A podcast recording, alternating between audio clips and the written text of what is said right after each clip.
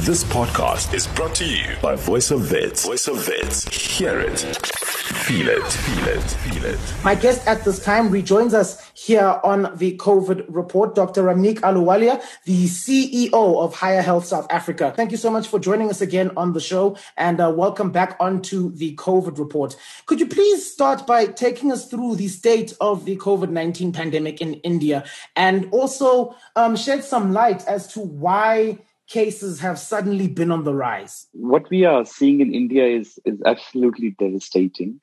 And as a global community and as a world, which is together in this fight against the COVID, it is absolutely clear that we we have to stand, we mourn the, the magnitude of loss in India right now, and we have to stand together because what is happening in India is clearly an indication of a brutal wave that can follow in any part of the world, including South Africa. So there is an absolute area of concern.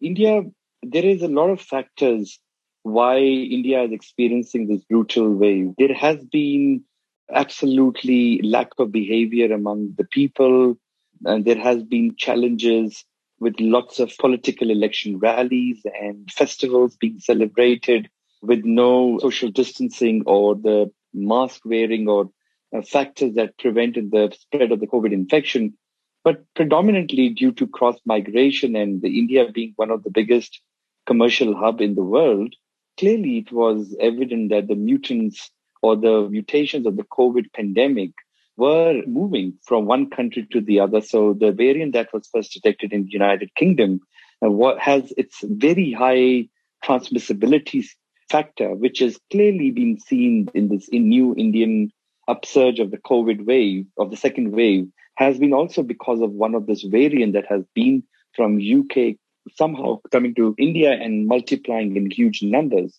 as well as it's highly transmissible. But also, India has uh, many other mutations that have happened in the COVID, which have been started to be detected in India alone. So there's a multiple mutations and multiple variants that are in different parts of India, and uh, they have actually caused the havoc of because these mutations are happening every moment in the virus, but most of these mutations are non-significant, but certain mutations become very, very significant. And India is now experiencing multiple significant variations, variants in this, in their country. Some first detected in India, but the other ones are the ones detected in UK. There's also our own, the one which was detected in South Africa is also seen to be one of the cause of the, the high upsurge, and as well as the one found in, in California, the one found in Brazil. So the multiple variants and the variants first detected in India,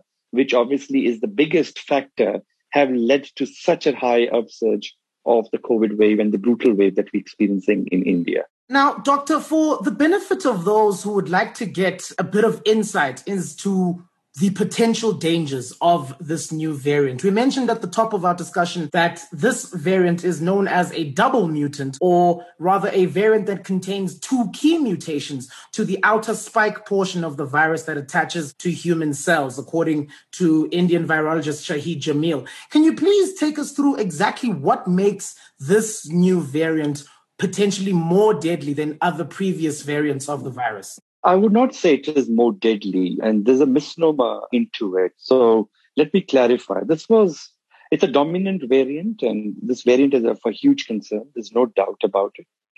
This variant was first found in Mumbai, in Maharashtra India, or the province in India.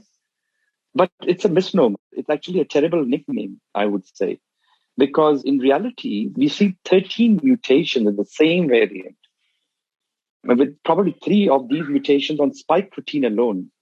However, I think people have dubbed it this name because of the following two concerning mutations, and which probably have appeared for the first time together in one variant.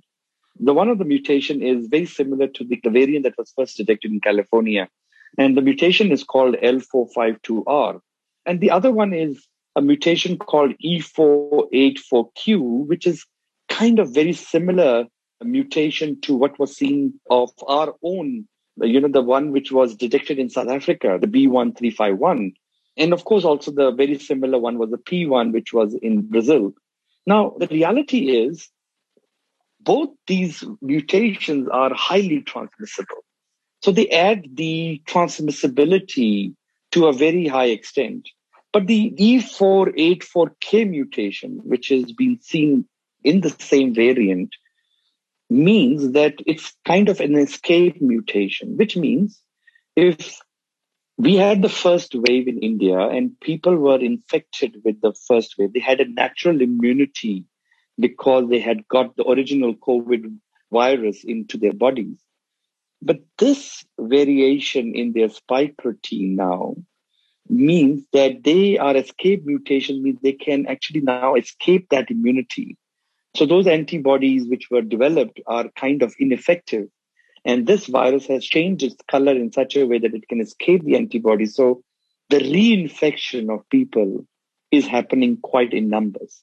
And that's what science is trying to, to tell that this means that it's reducing the number of neutralizing antibodies from the unvaccinated people or vaccinated people, but predominantly the natural immunity that was produced from maybe the first wave is kind of now ineffective in the second wave. But the good news is that the vaccines are still shown to be effective against these variants and these mutations. The reason is because the vaccines produce the kind of immunity which is much stronger than a natural immunity that is produced in response to a virus that enters our body in that regard. So WHO has declared this as a variant of interest and a variant of concern. But I think we should not confuse that this is either double contagious or double deadly. No. Double mutant is because of many mutations in the same virus. A couple of these mutations are very, very unlikely to be seen in the same variant. And that is why it's called a double mutant because of the two different mutants which were as two different variants, but now it's combined into one variant, which is obviously alerting, in which the one variant is highly transmissible and the other variant is an escape mutation that can escape the antibody. So that makes it a bit more troublesome, worrisome, and, and exactly the burdening of the healthcare system, lack of oxygen supplies, a huge burden on the healthcare workers, and a huge system collapse, which obviously leads to high mortality and high deaths which could be averted if there was a less burden or overburden of our health system. So, from the studies that you conducted, is the sudden rise in COVID 19 cases something that could have been avoided? How was India's attitude to the virus before? And were there already measures or restrictions in place to control the spread of the virus? You mentioned at the top of our discussion how densely populated the country of India is, the reputation it has for being the financial and marketing hub of much of the world, and the fact that the country of India is so massively populated as it is. Could this have contributed to the rise in COVID cases? And do you think more could have been done to avoid this? Definitely. I think it's quite evident. I don't think there's any scientific reasoning into it. Science is basically trying to give us the number of variants and mutations that are happening the highly transmissibility, the escaping of antibodies. But human behavior and governance and other issues are very much related beyond the science, as much as science will inform that this is the ways of prevention. So clearly, there is no doubt that there was a huge relaxation of non understanding that the virus does mutate and move from one individual to the other, and more it will move, more it will mutate. So the lack of people following social distancing, not wearing masks, uh, super spreader events, which kind of have been quite visibly seen. India was going through elections, which obviously brings rallies and brings a lot of people together. And the Indian festivals were noticed notifying to be seen as super spreader events, where huge thousands of people are clustering together in religious places and mingling and of course festivities and culture of parties and marriages and these have all been uh, really contributing. And and also i would say humans as well as the governance needs to be also taking cognizance that you know in the midst of a covid pandemic we're seeing other parts of the world becoming quite challenging south africa went through a massive second wave through some super spreader events ourselves and like the Ballito rage parties and stuff. And the new variants are showing affinity to young people. That's a reality. In fact, it's really worrying because more young people are dying. due to the new variants and the affinity to the young people. And the young people have been a big carriers of this virus and spreading the virus, but they're also equally now being having fatalities in the young people due to a collapse in the healthcare system. They're absolutely the reasoning towards why this variant showing affinity to young people also leading to fatalities now in young people. So the reality is that India is also like South Africa, a young country with lots of young people. So these mutations were happening gradually. Variants were moving around, changing their colors into high transmissibility. So they were sitting on an iceberg, which obviously blew off, for which they were totally found unprepared. They didn't have those field hospitals or field places, which also South Africa needs to learn that, you know, we built some big field centers, say in the Cape Town ICC or Joburg in, in our midst so that we can accommodate lots of people together for oxygen supplies and immediate needs. I think India had dismantled what they did for the first wave and, and the speed of the second wave came so quickly that the healthcare system totally was found collapsed and demands for oxygen, demand for needs for oxygen fell in acute shortage. And some of the deaths could be averted because early oxygen in the moderate and the mild cases can revert the disease back very quickly. But with lack of oxygen support and lack of medication, the person can end up in a severe disease. So yes, they've been caught wanting. It's a big lesson for the whole global world. South Africa will experience third wave some of the other way times. And the global world will also experience it. So the brutal wave is giving a lot of learning lessons of preparations and our state of readiness to be reminding us that these mutations are possible and it's going to happen. It's inevitable. And it's a matter of time that we need to protect ourselves. I'm latching on to the closing bit of your answer because it segues nicely into my next question. Because I'm sure we can both appreciate the polarizing nature of this discussion and the ways in which these reports that surface of other countries and the situation that they're experiencing dealing with this virus may trickle down to us down here in South Africa and cause concern, cause panic even for some in certain sectors of South African society. Do you think that South Africa can be proactive in instilling further measures to prevent the country from experiencing what India is experiencing at the moment? And if so, what do you think we can do? Clearly, as you can see, vaccination is a big game changer in this pandemic. Indian populations also got caught wanting because they haven't been able to vaccinate. And they've vaccinated a lot, and there's no doubt about it, but the population is far bigger.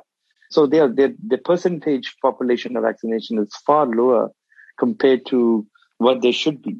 Other countries like US, UK have been quite aggressively vaccinating people at this stage. South Africa, unfortunately, is very slow in the terms of vaccination so far, but there is the reality of being caught into the global world of this whole vaccination saga of the first world versus the third world countries is being quite difficult and challenging of calls into human equality in terms of vaccine equality, in terms of the vaccine distribution program. But irrespective, what we have to do is to vaccinate people. And there is no other choice because the only way, clearly in India, these mutants which we are seeing, are, vaccines are effective because the immune response vaccines produce are uh, far stronger than the natural immune response. And vaccines also help in curtail the spread of the virus also further. And the virus will mutate only if it moves from one body to the other. So lesson for South Africa first is that we need to quickly vaccinate our population and we have to work hard towards towards a mass vaccination program. That's definitely one big game changer. The second one is we need to be prepared with our uh, healthcare system, the supply of oxygen cylinders, the manufacturing of oxygen in-house the versus our field systems. And of course, the lockdown system, or we are still in lockdown one. And human behavior needs to continuously be pushing toward those mandated restrictions that we have been imposed. So these are principles that we need to learn from India and from the world and serve ourselves towards being prepared towards what we call as a third wave. But should we be able to do these few things, we can definitely revert the third wave into later stages or not even have to have go through it. Now, doctor, you mentioned the vaccinations and the need to aggressively ramp up our efforts to vaccinate our people here in South Africa. So, in the interest of further quelling concern and further shedding light on the matter that you touched on earlier about how this new uh, variant found in India might not necessarily have a damaging uh, impact on the effectiveness of the vaccines being produced, the vaccines that were specifically produced in India that were sent to South Africa for our own vaccine rollout. Could you please take us through the ways in which this newly detected India variant has or doesn't have an effect on the effectiveness of vaccines already in distribution globally and in South Africa specifically?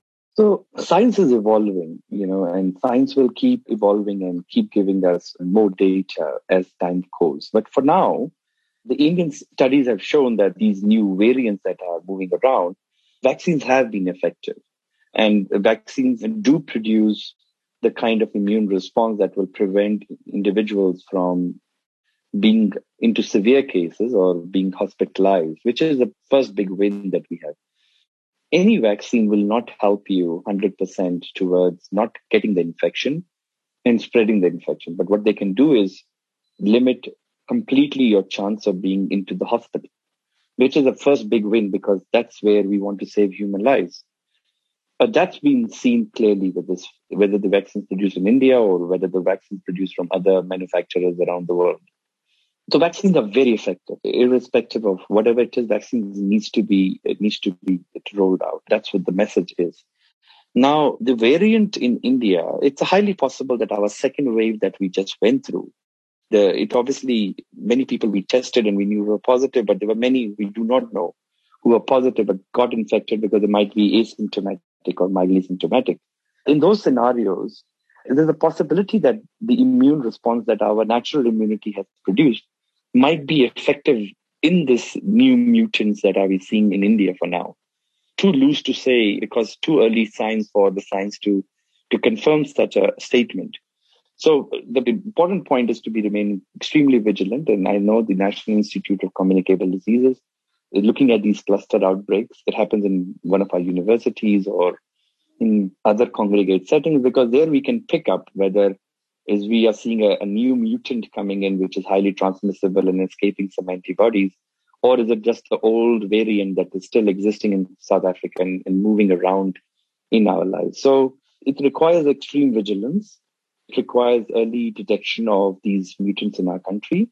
And also it requires us to really ramp up our vaccination drive program. Now, Doctor, the last time we had you on the COVID report, we were talking about the plans being put in place by Higher Health to map out a process of the vaccine rollout within institutions of higher learning through the close work that Higher Health engages in with young people. So, in that vein, could you further talk us through the work that you continue to do with young people in terms of the preparations that you are putting underway for this looming third wave of the virus in the country? And could you also talk me through your observations on the youth's attitude towards COVID 19 at the moment, specifically in the midst of the growing conjecture around this vaccine rollout. Do you think that young people are still taking this virus as seriously as they did in the early stages of the lockdown? And in what ways do you think it's changed if you are of the belief that it has changed? So higher education remains the congregate setting, their residences, classrooms. So we, we always remain the most vulnerable population. And with more and more data coming that the variants have been showing affinity to young people, in South African data clearly shows that people between the age of 20 and 30 have the highest infectivity rate and followed by between 30 to 40. So, so that's a very strong age group within our system. So having said that, you know, the, the protocols, the policies that we have launched, the systems that we have developed, control mechanisms, 40,000 frontline workers that have been established and trained and capacitated. There will always be those um, resistance towards, you know, behavior when it comes to fatigue and how much can a human body take for that long, you know. But I think these 40,000 foot soldiers that have been capacitated in the system has to work. Uh, and they're working day and night and They're still trying to protect it. We have our prevalence rate and incidence rate have been far lower compared to the country in general. However, we are the most vulnerable. It's predominantly our protocols and systems built by higher health is shown very effective. The health check that is a daily green passport student has to do before entering a campus works tremendously because it helps in preventing early infections coming into our system. So the continuation of the health checks, the passports to enter into the system, pushing students to and staff to do their daily screening is, is very, very critical. And, and as much as fatigue is coming, that push of doing these things is important. We have a preset vaccination strategy, a complete strategy built with the help of Department of Health. We're working on it. We're working and seeing uh, the challenges. We are dependent on the Department of Health. We have trained all our healthcare workers. They're all ready for vaccination and jabs. Uh, we want to bring the jabs to our own system rather than our system going to the clinics for the jabs. It will make more easier distribution of vaccinations. So it's going to be age specifics because elderly are shown to be highly fatal. So we are going to try and push if we cannot get uh, the phase 2A, all our staff getting vaccinated and Uh, say the phase 2B or phase 3A of the government vaccination program, we get our all our students vaccinated. So we're working on those principles of vaccination program with the Department of Health. And our state of readiness is that we are quite ready. Our facilities are quite in the colleges and campuses ready for the jabs to take place. It purely depends on the availability of the jabs and the the government protocol system that we have to follow eventually. Amazing stuff, Doctor. And to close our discussion on a rather anecdotal note, we mentioned at the top of our discussion how tragic the situation is in India as far as the spike of COVID related deaths, the spike of new COVID infections, and the way in which this growing situation, this ever developing situation in India is a cause of great concern, not just for us in South Africa, but all over over the globe. And we absolutely need to stand together in support and solidarity with the people of India to mourn the loss of life, the immense loss of life as brought about by this sudden surge in infections and deaths in what ways do you believe the rest of us as a global community can show solidarity to the people of India, to the health workers and frontline workers over there in India at the front line of this fight against this newly arrived fresh wave of infections? And in what ways do you think we can take this and incorporate this as lessons to learn in our own lives to ramp up our own efforts to protect ourselves from a new wave of infection here in South Africa? Uh, India is a big and a powerful country. There's no doubt about it. The health system is far, far bigger and superior in terms of medical science and compared to the global world in general. It's the biggest hub of development of the vaccines for the whole world as well as for the medications and probably the pharma hub of the whole world. So India is a very big, complex country in general. I know that the global world is showing great solidarity and providing assistance to India in the form of oxygen cylinders or building hospitals or building more healthcare systems around. I think for South Africa, I'm sure on a diplomatic and on a more government to government operations, there's something which would be supportive from South Africa to India for South Africa at this stage should be is about to learn from the Indian crisis and be ready and not be complacent and say this what's happened in India can happen any moment in a third wave to our country. And uh, right now our infections are all time low, which is very, very good news. But it takes a couple of mutants to become highly transmissible and escaping the antibody system. And, and there you go. The fire goes very quickly. So I think for South Africa, the stage will be is to to be very vigilant, um, take Indian situation as a concern, and be ready for all the possible system failure that this virus causes to ensure that this doesn't happen again to our country.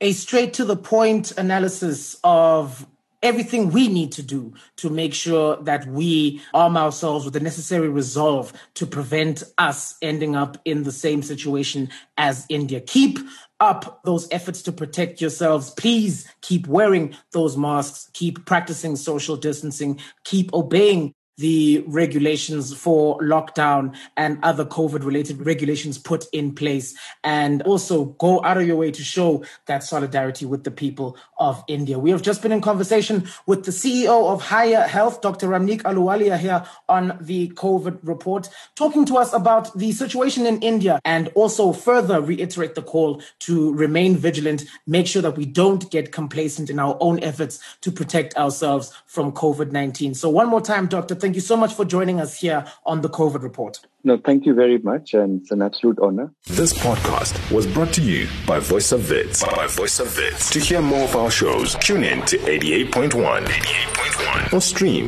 by www.vowfm.co.za.